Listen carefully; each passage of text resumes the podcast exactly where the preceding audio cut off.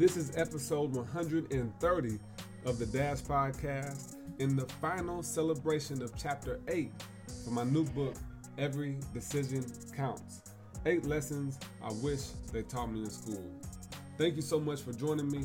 As always, I'm your host, Tre' Gammage, and we're talking about the final chapter today What's Growing in Your Garden. It's a special chapter because this was episode two of the Dash Podcast. In an interview with a great friend and mentor, Terrence Moore, who is the longest running black journalist in the United States of America.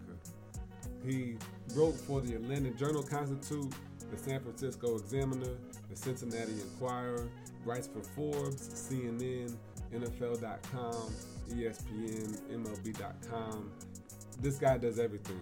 Okay, he's, he's really special and he has a heart for serving people. He has a heart for helping the next generation, the young folks. He teaches Sunday school. He teaches a honors journalism class at our alma mater, Miami University. And he talks to people like myself. He'll call us. He'll he'll call me after he calls Dikembe Mutombo and ask me what I think about his next story.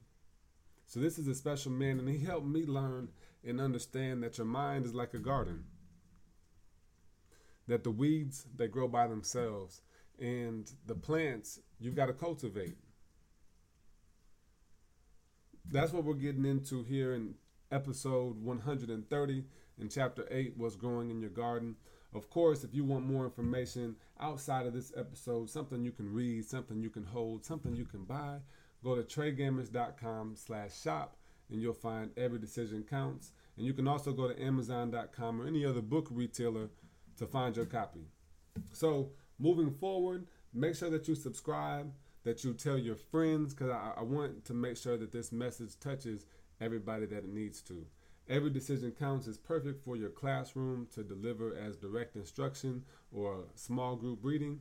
It's also great for intervention. If you have a student that needs to reflect, that needs to refocus, that might even need to go sit out of class for a minute, let them read a chapter of the book and answer the questions that are involved. It's in his language, it's in her language, it's simple to read, and it makes a lot of sense. That's every decision counts. Anyway, let me move on to what's growing in your garden. So, with Terrence, we actually had episode two called Faith and Focus of the Dash podcast almost four years ago. It was a long time ago, and I've, I've known Terrence for about six years. And he talked to me about a few things, including thinking about your mind as a garden. And all kinds of text and everything that we read about personal development, you see the focus on your mental capacity, on your mindset. Now, don't think a lot of times we consider what we're allowing to build that mindset. YouTube, endless videos, what that's okay, but what videos are you watching? Are you listening to audiobooks? Are you learning a new craft or a skill? I've seen mm-hmm. students that watch videos of a man sitting in front of a, a camera eating, not saying any words, not listening to music, just sitting in front of a camera reading. And the man has like 5.7 million followers. What are you doing to build your mindset? How do we help ourselves? How do we help young people understand that what you put into your mind matters. They say mind over matter. What you put into your mind matters. The content that you listen to, the things that you do, the habits and decisions that you make, they matter. They make a difference. So when we think about your mind as a garden, you got to think about a few things. You got to keep up the maintenance. If weeds grow by themselves, that means you have to regularly go into your garden you have to go into your mind. You have to pull out the weeds. Or you have to destroy the negative thoughts. I do that through writing in my journal. When I have a negative thought or a bad bad thought, I write it in my journal and once I write it, I leave it there. Sometimes I'll sit down and meditate and just let everything flow through my mind like it's flowing down a river. And once the once the thought comes to mind, it goes on a leaf and it drifts away until I can't see it anymore. That's how I pull up the weeds in my life. I do maintenance by Every morning when I wake up, I read my Bible. I pray. I set my goals for the day. I think about things that I'm thankful for. I try to read a book 10, min- 10 pages a day.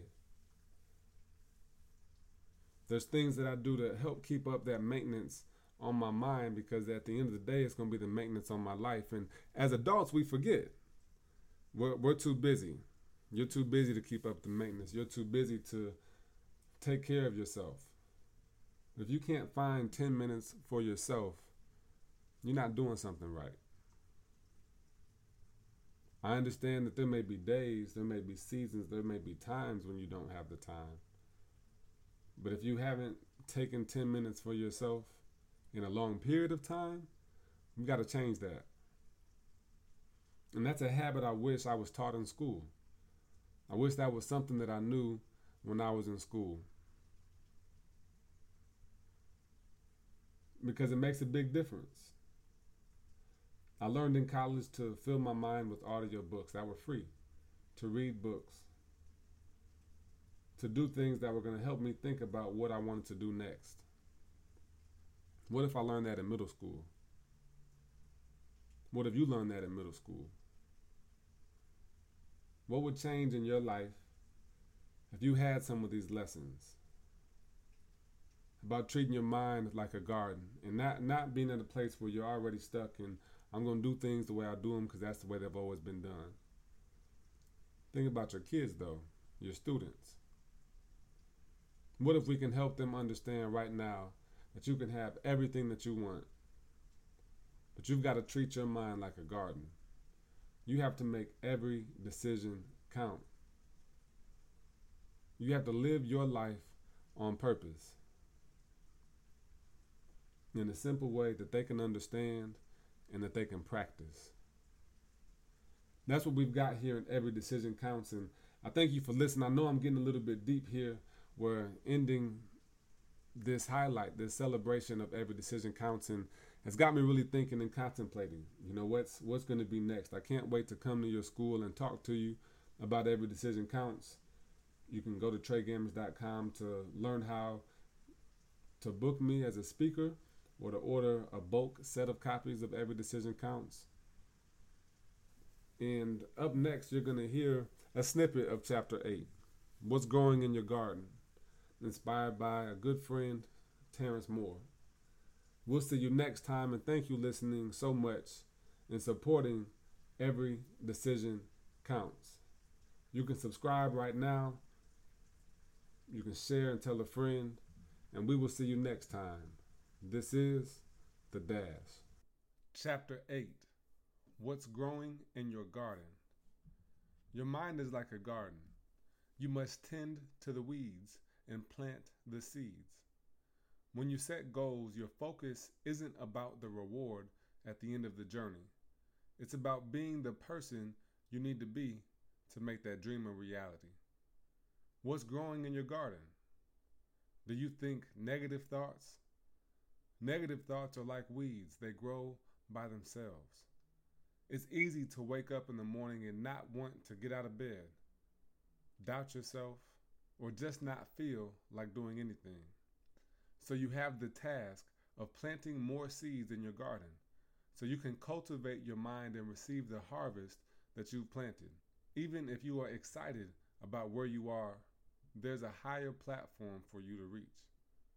It's your job to cultivate your mind and pull up the weeds. Every season is different. What got you here won't get you there. How do you cultivate your garden? Keep reading to find out. Plant more seeds. Flowers don't grow by themselves. You have to dig the hole, plant the seed, water it, and wait for it to grow. Muhammad Ali said that everything good that God made we have to look for. Mine for gold, dig for diamonds, search for what you want. What do you want growing in your garden?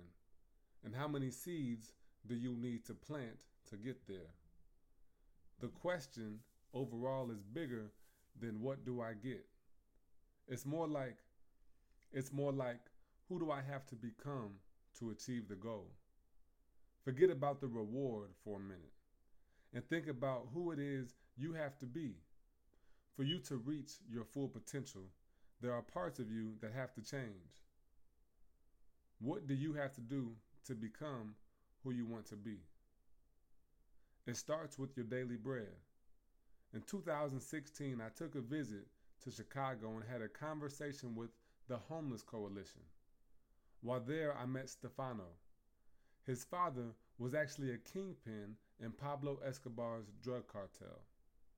So his dad wasn't really around. His journey through childhood was difficult. At five, he was sexually abused by his stepfather. At age 10, he was diagnosed with bipolar personality disorder and ultimately ended up turning to drugs. By 18, he was homeless, sleeping under a bridge, went to jail, and at six feet tall, weighed 90 pounds. Stefano shared how he continued to turn to drugs and alcohol. Though he wanted to stop, he couldn't change until he decided he had enough. He wasn't at all what I thought to be a homeless person. Been through so much, so I asked him, How do you live with bipolar disorder and cope with what you've been through? He responded, Every day is a new challenge. I wake up and start over. Daily bread. Have you ever tried a morning routine? You probably still don't like getting up in the morning. It would be different if you had a morning routine. Just take 15 minutes to thrive and set your day up for success. Here's my routine pray, read my Bible, write my journal, plan, and set goals for the day. You can exchange any of these routines with whatever works for you. Remember, in chapter 4, we talked about victory loving preparation. When you start your day off with a consistent routine, you're pulling the weeds out of your garden and choosing positive thoughts to start your day.